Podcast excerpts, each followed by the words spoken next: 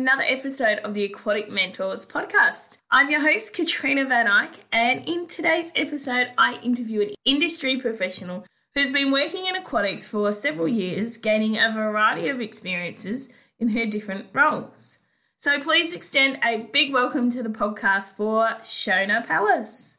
Shona began her career in the aquatic industry while still in high school, working at a local swim school for a week of work experience. That week had a massive impact on her, and she has built her career around aquatics ever since. Starting her career at a local swim school, Shona then moved into the Paul Sadler franchise, working a local facility before purchasing her own facility with business partners at the age of 25. From then on, Shona has had many roles in the Paul Sadler franchise, including a regional manager position, marketing manager, and now the director of infant fun and safety. In her current role, Shona had the opportunity to travel to Canada to study successful infant programs, and she didn't let COVID stop her from researching infant programs in India and similar programs run locally. Shona used the information she found to rewrite and upgrade the Paul Sadler Infant Program, making sure all their lessons are run trauma free. Shona is a great example of how working in the industry can inspire someone to change their dream career and build a life around aquatics. Through today's episode, Shona shares some insights into her work as well as her thoughts on swimming and where she sees swimming moving to into the future. Please share the hidden gems you find in Shona's interview on our Facebook page, Aquatic Mentors, and you'll find her contact details in the show notes. If you want to share your aquatic journey, please contact me via my email, regionalswimclinics at outlook.com. I'd love to share your story as an episode on the podcast so others can learn from your journey. Check out our website, aquaticmentors.com.au, for our season one ebook, which shares the top 10 tips and tricks from our season one episodes. So let's dive in and find out more about Shona's journey in swimming. So, Shona, how did you start your journey in swimming? I accidentally got into swimming, Katrina. I was looking for somewhere to do work experience because I was going to be a genetic scientist. Oh, wow. And I had one week lined up in genetic science and needed another week. So mum goes, Why don't you just go and work at the pool? I've got a friend, whatever. And ended up doing work experience at the pool and loved it. So that was back in 1993 at Beaconsfield Swim School. And I ended on up staying on there part time after I finished work experience and have kind of never left. wow. So yes. did you finish your degree? So that was while I was in high school. Oh, yeah, um, yeah. And then I went on to do a degree in sports coaching and business administration. Yep so I completed that and was going to go and work for the then Melbourne Phoenix Netball Club. Oh, cool. That was sort of where I was headed, and I was pretty passionate about that, but was still working at Swimland. And yeah, so when I was going to leave, Paul sort of approached me and his business partner, Joanne, at the time, and just said, Well, what about if we offer you a management role here instead? So I thought, yep, yeah, that worked really well. So I stayed on as the assistant manager at Paul Sadler Swimland in Hampton Park. And then not long after that, there was an opportunity to look at buying into a pool. So I then became a business partner with Paul and Joanne and, and Tammy Van Liss and Heather Rose in Paul Sadler Swimland Narre Warren. So that wow. was back in 2003. And so i I'm either the most loyal employee or I'm the laziest employee. I'm not sure which one it is because I've never left. Paul was at Beaconsfield in 1993 when I was there. It was Beaconsfield Swim School and Paul was part of that. And then he left the business and I stayed. So I haven't been with Paul the entire time. There was a little hiatus where he left and I stayed. And then he was opening the Hampton Park Swim School in 1998 and asked me if I would come along there. So I left Beaconsfield at the end of 1997 and joined Joanne and Paul in 1998 at Hampton Park and have been with uh, the Swimland brand since. Wow, what a commitment. I'm going to say it's commitment, not lazy. Right. Um, okay. Um, that's, what, that's what I say. It's, it's, loyal or lazy, one or the other. I'm not sure. no, nah, we'll go loyal. Yeah. you have had that experience in between, though, and I think that's fantastic. That you've been loyal, you've seen a good product, I suppose, and a good swim school, and really put yourself right into it. And it's that loyalty I think we need in swimming there is a place for changing and going to different places, but we need to build that loyalty, that understanding, and also I suppose it just builds that commitment in a, a, swim school as well, and what you then teach to the kids. And I think I've been really lucky in terms of my role has changed a lot throughout the time that I've been with Swimland. So I haven't just been in the water teaching babies the same thing every week or anything like that. I've been really fortunate that I've had mentoring roles. I've been a regional manager within the Swimland business. I've run the marketing department for a while. I've been in operations. I've uh, I've kind of flipped around roles. I'm, my current title is a uh, champion of fun knowledge and awesome experiences, which which means I kind of get to do all the fun things. And yeah, it's an operational role now, which is really great. So that's with the franchise company, and then I still get to obviously have influence back at the pools that I own. Yeah, that's amazing. I love that title. We all yes. need funky titles like that. I can't remember what comps I went to and they had, yeah, the, the different funky titles. I think that's cool. But yes. It is, you need that fun in a swim school and to be able to have someone who's an ambassador and that's their role. But also, I think, like I found being in regional, you've got to take on all the opportunities that are out there. Correct. It all relates back. It all gives you that experience to run a good swim school, to be a good swim teacher or coach. So I think it's giving you those opportunities out there, and then you can come and build up Paul Sadler and make a difference in the system.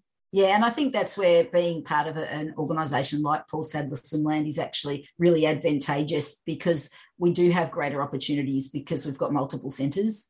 So when you when you're a small little regional operation, unfortunately, you know, it is when there's an owner and a manager, there's probably not a lot of growth room for other people underneath that. We're really lucky because we're a bigger network that we do have opportunities for managers in training and young people to come through and develop in the business. And that's the bit that I, I think really lights my fire. I love to inspire and influence these young kids as they come through our organisation and see then where they can go on and who they can become, which is awesome. Yeah, and hopefully in the way inspire them to put back into the industry and continue as swim teacher or take on that management role, or right. take what they learn from being in aquatics to their new line of work, whatever they do. Yeah, that's right. And I think that being a, a swim teacher really helps align people for future careers outside of the aquatics industry really well. We have obviously a lot of school teachers, training school teachers that come through our pools, but we also have a lot of nurses, physiotherapists, sports therapists, and all those sorts of things. So, anywhere where people are dealing with children and dealing in, in, customer experiences, we give them a really great grounding for that when they're moving through, which is awesome. Yeah, perfect. I like that. I really do. It's and I can tell by the training that I do with you guys, the development you put into the teachers. It's not just you know we've discussed this before. A quick wham, you've got the course. Here you go, your qualification. It's actually understanding what goes into them. Yeah, 100%. Beautiful. So, what's the biggest lesson you've learned in your swimming journey? I think the biggest lesson that I've learned is that people don't remember what you said and did, but they remember how you made them feel. And I think that often we can get caught up with lesson plans, rules, regulations, compliance, etc., etc. We need to remember that we teach kids to swim, and it's awesome. Teaching kids to swim is the funnest job you'll ever have. And so I think we need to just remember that how we make the kids feel is what they're going to remember and take out of their swimming lessons. So I think that's probably the biggest lesson that I've learned along the way. And also that you'll never know how many lives you've saved. Yeah. And that's the beauty of being a swimming teacher is that you'll never fully be able to measure the number of lives you saved. But that's a pretty cool place to be.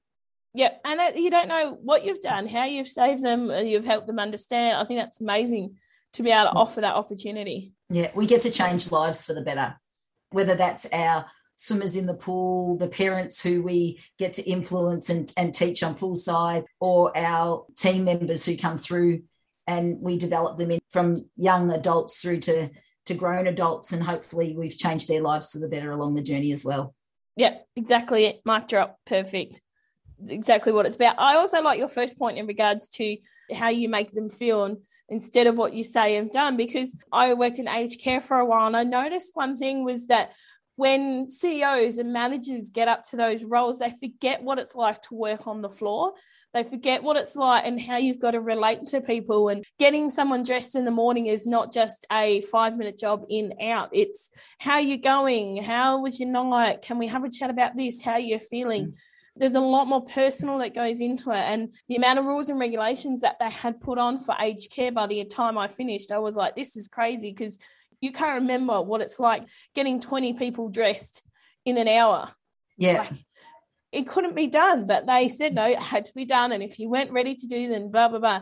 So always my passion was if I ever got into those management roles and taken on those opportunities, I had to remember what it was like to swim teach. Yes. You need to remember the passion and the engagement that you've got to have with kids. It doesn't become just business orientated. It's still going to have that passion behind. That's exactly right. And a, a kid's long term aquatic experience is going to come down to how you've made them feel in the water when they've been a four or five year old in the pool with you if you want them to love that water for a lifetime, you need to really be making sure that they leave every lesson feeling pretty awesome. Yep, exactly. Perfect. So, what's been the biggest highlight of your journey so far? Uh, there's been a few. Opening my own swim school, that was pretty awesome. So back in 2003, as I mentioned with um, Paul and Joanne and Heather and Tammy, that, that was a, a, great roller coaster and a learning curve and what have you. I was at 25, 26 at the time. And so that was pretty amazing to be going through that with that team. So that was definitely a highlight opening that, going through the whole process of the build and the marketing. And we used to have weekly meetings about where we're going to go and, and then just growing that swim school. So that's been, you know, a real highlight for me. I think getting to rewrite the infant program for Swimland. That was also been a real highlight for me, doing the research and going overseas and doing a little bit of a study tour and and trying to sort of pick the best bits out of different cultures and how they adapt to the water and then bring them back to our program. That's been a really exciting journey. And as we mentioned before we started, Katrina, you know, that was supposed to be fully rolled out at the start of 2020 but given covid and the hiccups we've had along the way you know i really look forward to seeing that in full flight over the coming months hopefully and and really you know seeing the impact of that research and things in our infant program.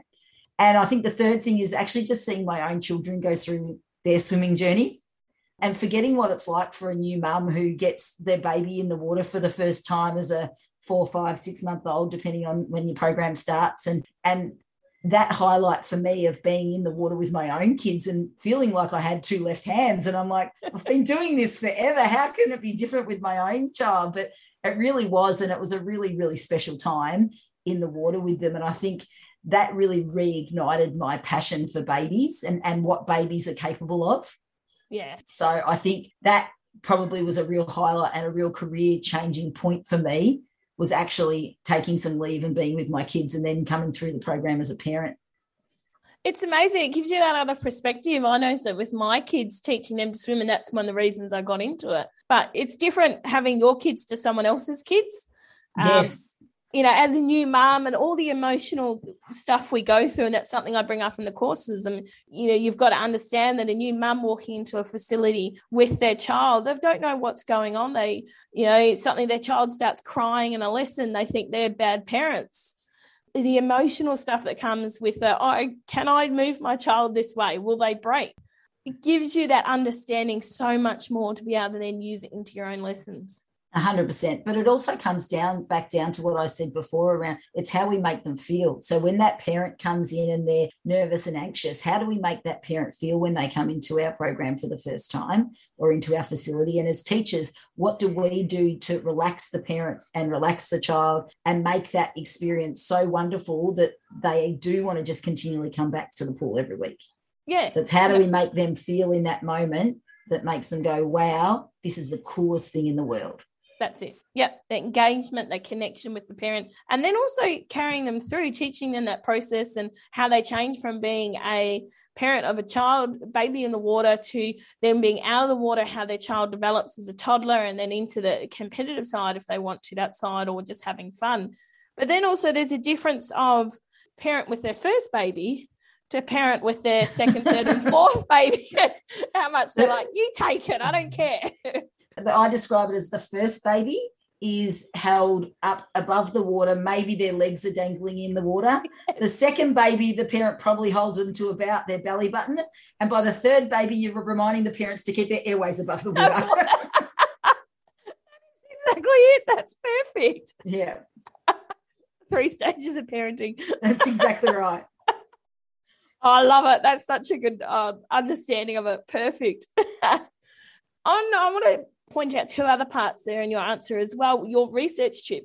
How amazing to be able to have the excuse to go travel and say it's work as well.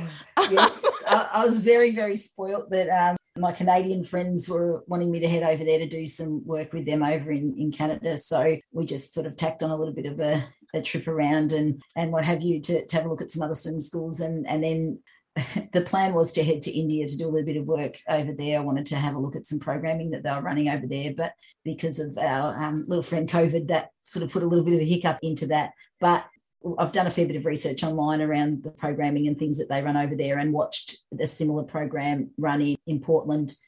That was really exciting. And it was a little bit of an eye opener, but also a little, a little bit refreshing to know that we were pretty much on the mark with where we were headed. We've made some, some changes but what we were doing was already pretty good. Yeah. I think the real opportunity arose from the presentation that Janine Ramsey ran at the ASA conference around the trauma free swimming. Mm-hmm. And that really hit home to us at Swimland around what parts of our lesson could we be causing trauma unintentionally? Yeah. And that sort of started our thinking where we went, we need to make some changes. Where we were doing what was probably deemed as industry best practice. However, it was still probably at points causing some trauma to some children along the journey. So that was probably one of those pivotal moments for us where we went, we actually need to make some changes. And we created what we've called the Pathway to Happy Swimmers and a whole process around just making sure that kids and families stay comfortable and relaxed at all times in our program. Perfect. And that's exactly what want. If they're relaxed and comfortable, they're going to come back. Correct. Want to do it. Yeah. And we want kids to love the water we don't necessarily need kids to be Olympic swimmers or all kids to be Olympic swimmers. We'd like some of them to be, obviously, but we don't need all kids to be Olympic swimmers. But what we need them to do is be comfortable and safe in the water. Yeah. The other thing I want to tap into with your answer is you said about you were 26, 25, 26 when you opened your first swim school. Yes. When I was 25, 26, opening a swim school and doing all of that would have blown my mind. How did you do that? And is that something you would recommend to younger people in our industry? I think if you can have a go at it, have a go. If you feel you're ready. I was 10 foot tall and bulletproof at that age. I thought I was invincible. We all are. with, age, with age came a little bit of wisdom that apparently I'm not. But yeah, I would 100% say if you have the opportunity, the, the opportunity was offered to me and I took it with both hands. So I was also the, the managing director at that point of the pool as well. So I was managing the pool and I just loved it. I was there at five in the morning when the, the club swimmers would roll in, and I was there at nine o'clock at night when uh, we'd lock up. And at that age, you've got the energy and time to do it. So if you feel like the time's right for you and you have the means to do it, I would just encourage anyone to have a go at it. It really was a great time in my life to do that. I gained a lot of experience very quickly. Um, but I was also exceptionally lucky to have the support of, you know, particularly Heather and Joe, who were there with me day to day, just for bouncing off ideas, support. I think Joe worked there one day a week and Heather was there two or three at the start and just having their backup where I go, oh, this has just happened, not sure what I should do, or parents come in with this, or something's happened in the building. I also had Dirk Kiesman, Joe's husband, who was the coach of the swimming club at the time. He was at the pool sort of four days a week as well. So he kind of picked up the void of handyman if I needed it or helped me with the tradies if there was issues and and things like that. So I'm as much as, you know, I did it myself. I definitely didn't do it myself. I had the support of some some fantastic people around me. And I think that's the key to opening any business is just making sure you've got your village ready to back you up. And my village is awesome. So I was very lucky. that is an amazing village. I think it exactly it. You can do these things, but you have to have that village behind you, that support to be able to try it and experiment. And if shit hits the fan, you've got someone else to help you out and give you guidance as well. Yeah. And it doesn't need to be somebody that's necessarily a business partner. In my case, they were my business partners. So that was fine. But, uh, you know, it could be a family friend, it could be a parent, it could be an auntie and uncle, whatever. But whenever you want to try a new venture, it's great just to have other sounding boards, people that you can fall back on for advice and, and to get that information that you might be missing or to bounce an idea or just something where you're not sure where to go next, to have somebody to talk to helps immensely. Yeah, definitely. Yeah. Just that experience. And it is just even for day to day life, having that 100%. someone to talk to.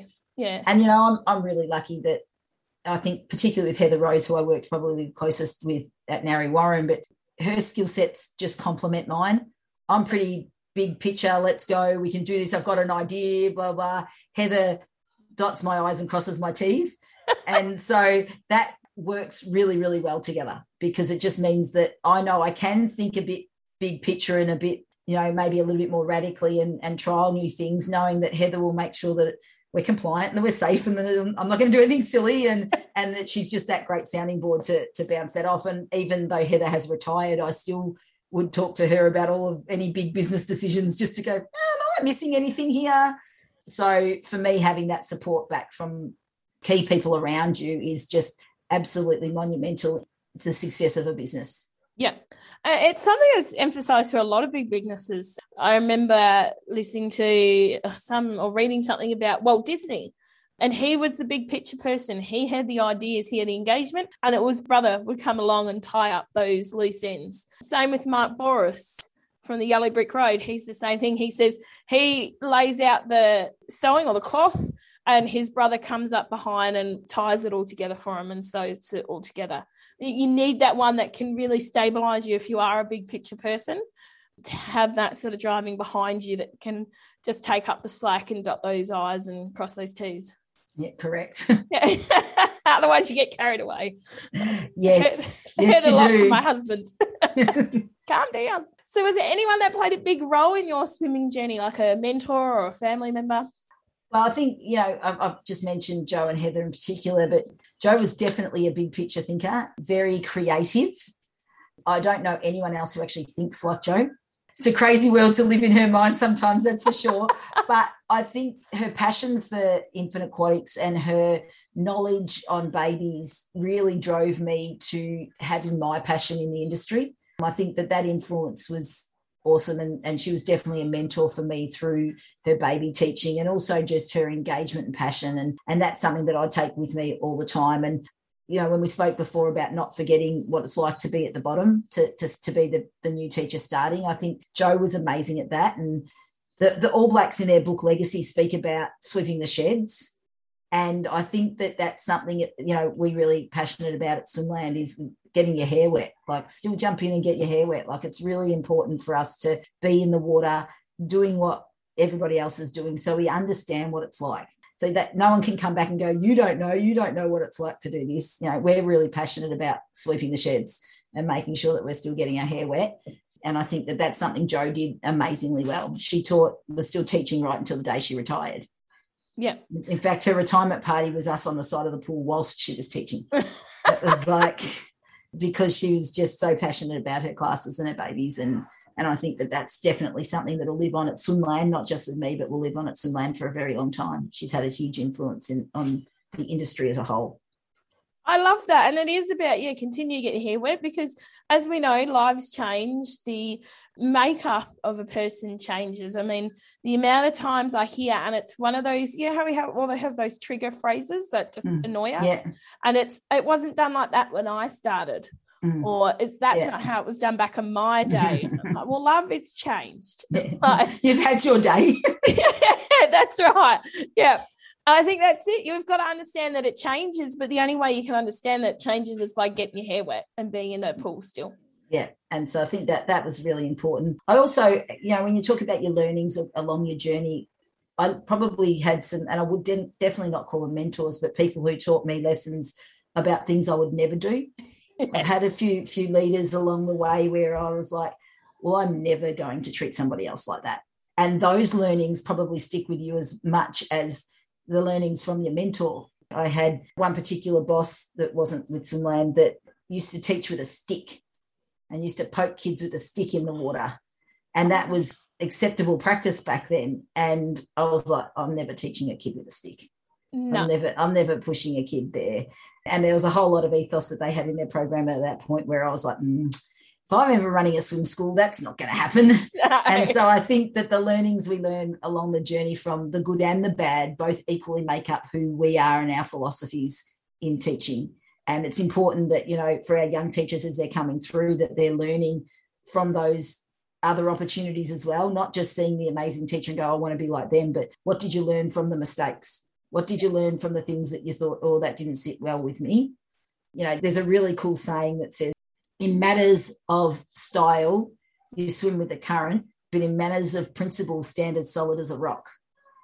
Love and that's that. something that's something that's really stuck with me along the journey as well. So if it's something where you can go, actually, does it really affect the outcome? Is it really a big deal? It's a style thing. It's just their style. That's cool. Roll with it. Is this something that actually impacts my values and affects my, my values? Well, then you need to stand solid and stick up for that. Yeah. And I think, you know, that again, that's not necessarily just a swimming lesson, that's a life lesson around going, if you can stick to that, if something doesn't sit with your values, then it's probably not right. Yeah. And, and to never doubt that. Yeah. And that doesn't mean it's not right for the other person. It just means it's not right for you. And that's okay. Yeah. That's exactly it. And I also put to my new teachers coming through when I train them to say, look, if you see something you don't agree with it, go and ask them why they teach it like that. Correct. And find out because you may find when you actually, and it's something I've found over my time is whenever I talk to people, I find out a new way of doing things. And you then take on board, would I do it that way? okay, I can see that works. It's not so bad now. I understand it. Or no, I still wouldn't do it that way. I'd prefer this way. But you don't judge them for it. It's like you said, what works for them works for them. You can learn and then adapt it and use it for how you want, or go, okay, that works for them. I'm not going to do it unless it's safety orientated and it's harmful for the child and things like that. That's right. But yeah, take on board, but understand why they're doing it because they'll have a reason. Whether it's that's how I learned, when I first started, yeah. and I haven't changed. That's how it's always been done. Done, yes. Gotta love those ones. That hasn't become a trigger word for me yet, but I know it has. No. so, talking on that and uh, the advice you're giving new teachers coming through, any other advice you would give to teachers and coaches? I think that the key to being a great teacher is being kind and building great rapport. Yeah.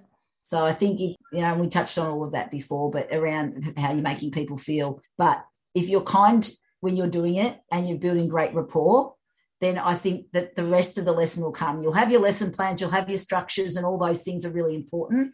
But if, if you're kind and you build a rapport, then I think you'll find you'll get great results with the kids. Yeah, perfect. And it is about building those relationships and the rapport to bring out the best results. That's right. So, for you, what does swimming look like into the future? So uh, that question I pondered for a little while, Katrina, I'll be honest. And oh, I think one of the things that the pandemic has really shown us is that swimming lessons can't be taken online. Now, I know there are some online swimming lessons, but as a whole industry, technology is probably not going to take over our industry unless someone can build a waterproof robot that teaches in the water, then maybe at some point. But I think there will definitely be a greater use of technology, and we'll have seen that dramatically grow in the last two years through people having time and during the pandemic to develop these processes. So I think technology will definitely play a huge part in our industry. But I feel that we're never going to replace the teacher in the water making the kid feel awesome. Yeah. Because that part a robot can't do. Yeah. And so I think that that's one of the things coming out of the pandemic is that we can't pandemic proof our industry. But what we can do is come up with strategies and things where we can use technology in the future to possibly make greater efficiencies. Yeah, I like that. It's another way of looking at it. Yeah, yeah. so yes, I think that the short term future in Victoria is that we'll have some nice little bounce back from the pandemic. We'll try and get as many kids safe in the water as we possibly can because there's a whole cohort of kids who've had next to no swimming lessons now over two years, particularly those that are turning sort of two and three in these coming few months are the kids that have had really no exposure to the water. So these are going to be our most dangerous children over the short term future. And there's going to be a need to be a lot of advocacy done with the government for them to understand the importance of upskilling this cohort. I also think for our industry, there's going to be a shortage of swimming teachers, which we're already finding. And there's also going to be some need for some government support in backfilling our whole industry and, and not just necessarily aquatics, but the whole sports industry. There's going to need to be some investment and some long term thinking around how we backfill the whole industry because of the number of people that have left due to needing to find regular and systemic work. Yeah. Yeah, there's going to be a lot needs to be done. I think it is really educating, and it's hard because how do you educate a government that has no idea? As someone I noticed wrote on a post sometime about, oh, Uh, they don't understand swimming and they don't understand swim schools and how to run one. Well, no, they don't because a lot of the time they've been groomed for these government roles and they haven't actually run a business, or if they had, it's been something that's not an aquatic business. So we have to get that understanding. And I think it's amazing the people that do try and lobby the government and make the government understand what it's like to run an aquatics facility because to be able to put that work in and try and build that understanding in them, I think it's amazing and the commitment you have to have. Yeah, I think we're really lucky at the moment in terms of we've got some great advocacy groups that have come together as part of the, the COVID pandemic and the need to do that. So I think that more than ever, we're probably working together as a, an industry across all of the peak bodies in that advocacy space. So I think right now we're probably positioned better than we have been in terms of understanding what the needs of the industry are.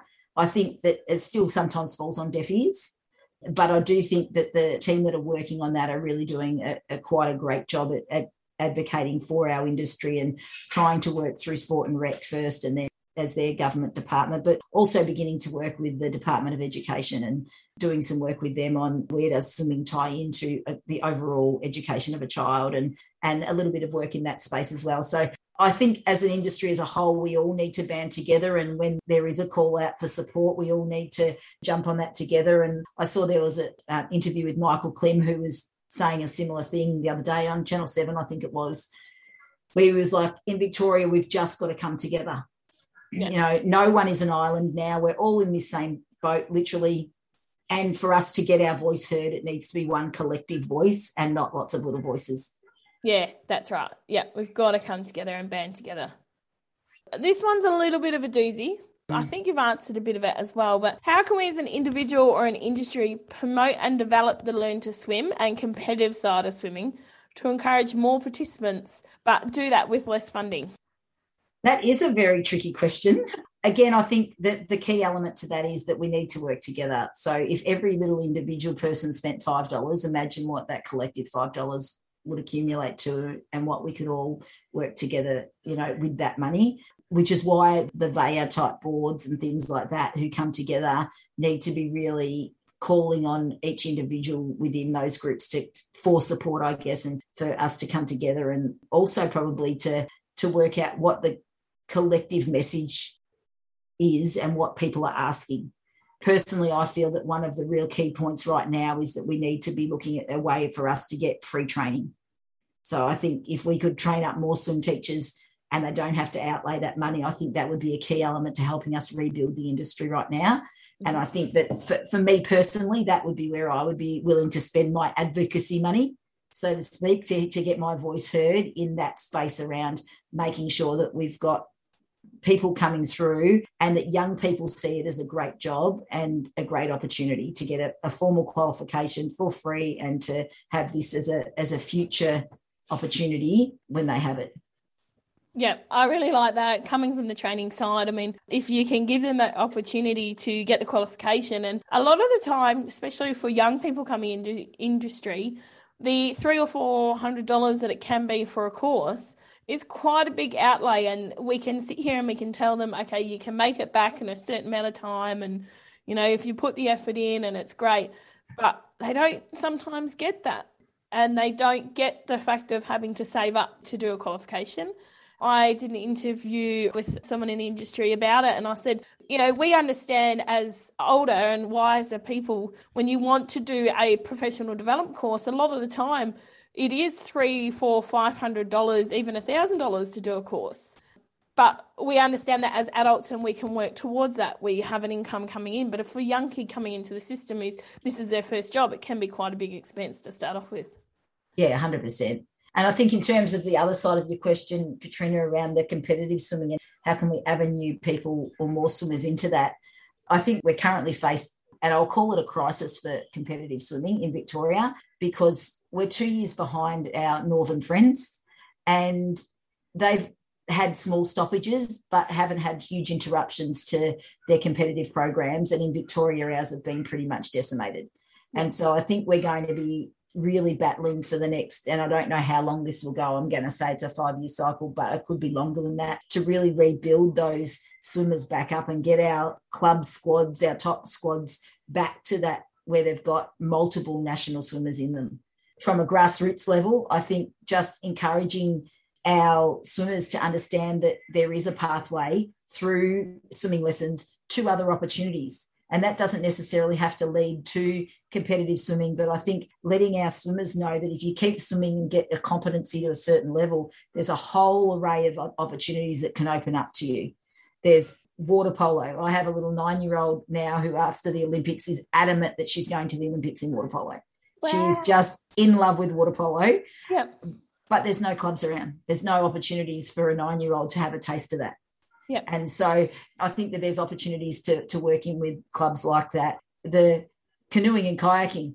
I don't know about a lot of other people, but Jess Fox is is a bit of a superstar in our household also after the Olympics. And we were even watching the World Championship kayaking last night. Like the kids are a bit all over that, particularly the nine year old. And so she's going to be multiple discipline Olympian, not just one. She's going to be water polo and kayaking. Love it. But I think that whilst that's those passions are ignited, we need to find ways for our kids to have the avenues through to these sports, whether it's actual competitive swimming or other competitive aquatic sports. As a learn to swim industry and, and as the grassroots level of swimming, we need to be encouraging the kids to get to the competency where they can surf, where they can water ski, where they can do triathlons, where they can participate in all of those events and get them through. Yeah. Um, because that that's the real key to building up all of our all of our buckets, I guess, all of our Olympic buckets is to make sure that the, our kids are really strong in aquatics. And when you're talking about the funding, there doesn't have to be a funding model at the lower level. I, I get if kids are in learn to swim, then they need to be given the opportunity to compete with clubs without having to be members. They need, you know, come and try days. They need opportunities to taste the sports to work out if they want to compete in them before they have to outlay for uniforms and equipment, etc., etc., etc. And so I, I, think there needs to be a little bit of probably a, an overall look from the swimming clubs and the other sporting clubs point of view as to how they integrate back with grassroots. Mm-hmm. And ultimately, we just want kids to be able to have a go. Yeah. We want to look at ways where the kids just get those opportunities to participate. It is definitely opportunities, giving them that chance, like you said, giving those come and try days where they can try every single sport, aquatic sport that's out there. Yeah, imagine having a water polo. Maybe it's Paul Sadler water polo. Paul Sadler. Maybe, maybe it is, Katrina. Maybe it is.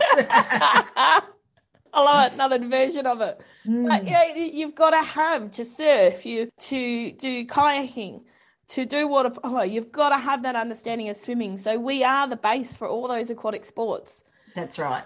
So I think, think in terms of building that through, we need to be working with the peak bodies of those sports, creating a very clear pathway. And it's not pick the best and take the best. Yeah. It's about build a bigger base and the best will come to the top. And I think unfortunately in competitive sport, there is a lot of pick the best, take the best through instead of build the base and make the base bigger so that the best just make their way to the top. And the wider the base we know, the more that you've got to, to come to the peak. And so I think that in terms of building competitive swimming, we need to build the base, make the base bigger. Yeah. So that then there is just more natural coming up to the top. And, you know, that's our responsibilities from the Learn to Swim industry is get more teachers, get more programs, build that base I like that. It is definitely it building that base, giving them opportunities, letting them try without the commitment and what tickles their fancy, and then it's supporting them on that opportunity. So, okay, you like canoeing. How can we get you canoeing easier? Is it somewhere that you have to travel, or is it something you can do, you know, in your own backyard?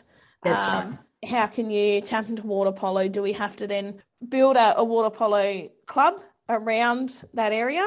Or you know can you travel to a facility it's just something we have to give them the opportunity to taste it and then see whether they want to devour the whole cake that's right Yeah. That's right. Because kids flick around a lot between sports. And so I think the real key is just to build that base so that the ones who really find the passion for it will continue to compete. Yeah. Brilliant. Exactly it. I like that. I love that answer. Is there anything you wanted to emphasize? Because we have gone through that so quickly, but you've given such a wealth of information straight up. Is there anything else that you wanted to emphasize? And I think for, for me, like I'm just genuinely passionate about making sure that kids love the water. I think there's fabulous opportunities for young teachers in our industry to develop their careers. It doesn't need to be a part time job. There's fabulous career opportunities for people in the aquatics industry in a whole array of avenues. It doesn't necessarily mean you're teaching swimming from nine to five every day of the week, or it doesn't mean you have to work Sundays for the rest of your life. But there are really fabulous opportunities within our industry. And I think we as an industry really need to make sure that we're becoming better at spruiking those. Yeah. Instead of just waiting for people to turn up on our door to be a swimming teacher and then go, oh, let's work you through, let's start to really push the industry as a whole as a fabulous career opportunity. Yeah, yeah. I like that. And you even said that to me in regards to training. Who's going to be the next one coming through? It's um, sometimes it's not about making you the big and the best. It's about giving other opportunities to people as well to, you know, build that wider platform to be able to tap into.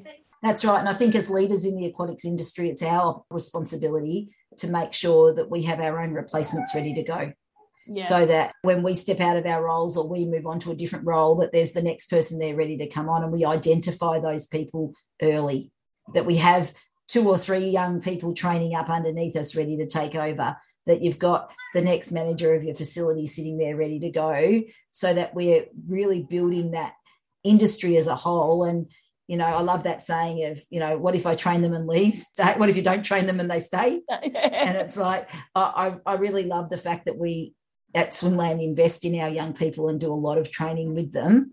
And we know most of them do go off to alternate careers down the track. But we like to think that we make some of our nurses just you know better people by being having been at Swimland and taught children and we've taught them empathy and we've taught them resilience and we've taught them these things throughout their career as a swim teacher that they go and take on into their nursing career and then they become fabulous nurses because of those skills. Yeah. So I think as mentors within the industry, we need to make sure that our priority is developing the next lot of young people coming through the industry. Yeah. That's exactly it. It's about developing them and taking that opportunity to be able to show them also what they can do. If they can't see it being done, they don't know that that role's there. We need to be able to publicise and put that stuff out there to show them that there are those roles, there are those opportunities. A lot of the time, they can be blind to seeing what's out there. That's right. And so we, we really need to be advocating at the at the high schools and at the tertiary institutions around what the aquatic industry can offer in terms of careers and opportunities for young people. Yeah. And you don't know what it will turn around. I mean, they could go in and they can be a, a nurse or a teacher and then go on maternity leave and then put their kid into swimming. And they're not going to put their kid into swimming if they didn't enjoy it in the first place. So That's if right. you're teaching them and showing them how to be a great person when they first come into industry, they go off and be teachers, and then you don't know if they turn around and come back later on, or they inspire their children to take on that role when they first start out in their first employment opportunity. That's right. Well, thank you so much. As no worries. Wealth of information, and thank you for sharing it. And I think a lot of people are going to get a lot out of it, but there's also some different points of view in there too, which I really, really like. Perfect. All right. Thanks so much for your invitation, Katrina. This has been really great fun. I always love catching up, bring that little sparkle to my day. And I look forward to talking to you soon. Thank you. All right. See you, mate. Bye. See ya. Have a good one.